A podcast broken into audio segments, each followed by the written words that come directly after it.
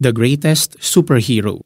Ginawa niya ito upang sa pamamagitan ng kanyang kamatayan ay mawasak niya ang kapangyarihan ng Diablo na siyang may kapangyarihan sa kamatayan. Mga Hebreo 2.14b Patok na patok ang superhero movies sa mga sinihan lately.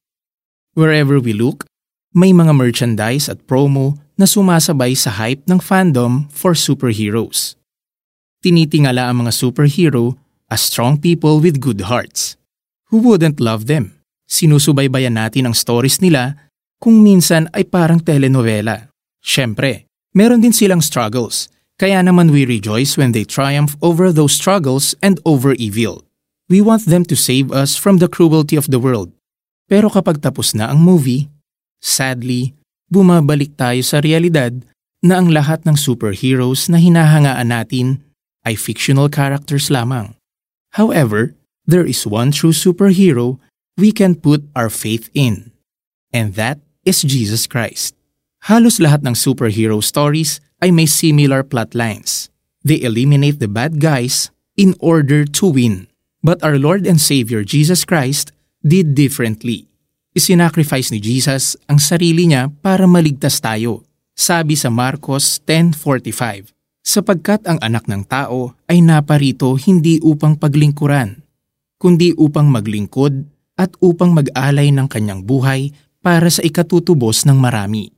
God, in His justice, could have decided to just let us perish. Roma 6.23 Yet because of His love, He chose to give us Jesus as the sacrifice bilang kabayaran sa lahat ng ating mga kasalanan. Ito ang ultimate redemption. Sabi sa mga Hebreo 2.14b, ginawa niya ito upang sa pamamagitan ng kanyang kamatayan ay mawasak niya ang kapangyarihan ng Diablo na siyang may kapangyarihan sa kamatayan. The greatest superhero has come to this earth to save you. He sacrificed himself on the cross para tubusin tayo sa ating mga pagkakasala. Believe in Him, and you will be saved. Tayo'y manalangin. Father, thank you for giving your Son Jesus to save me. Inaamin kong nagkakasala ako at hindi ko kayang iligtas ang sarili ko.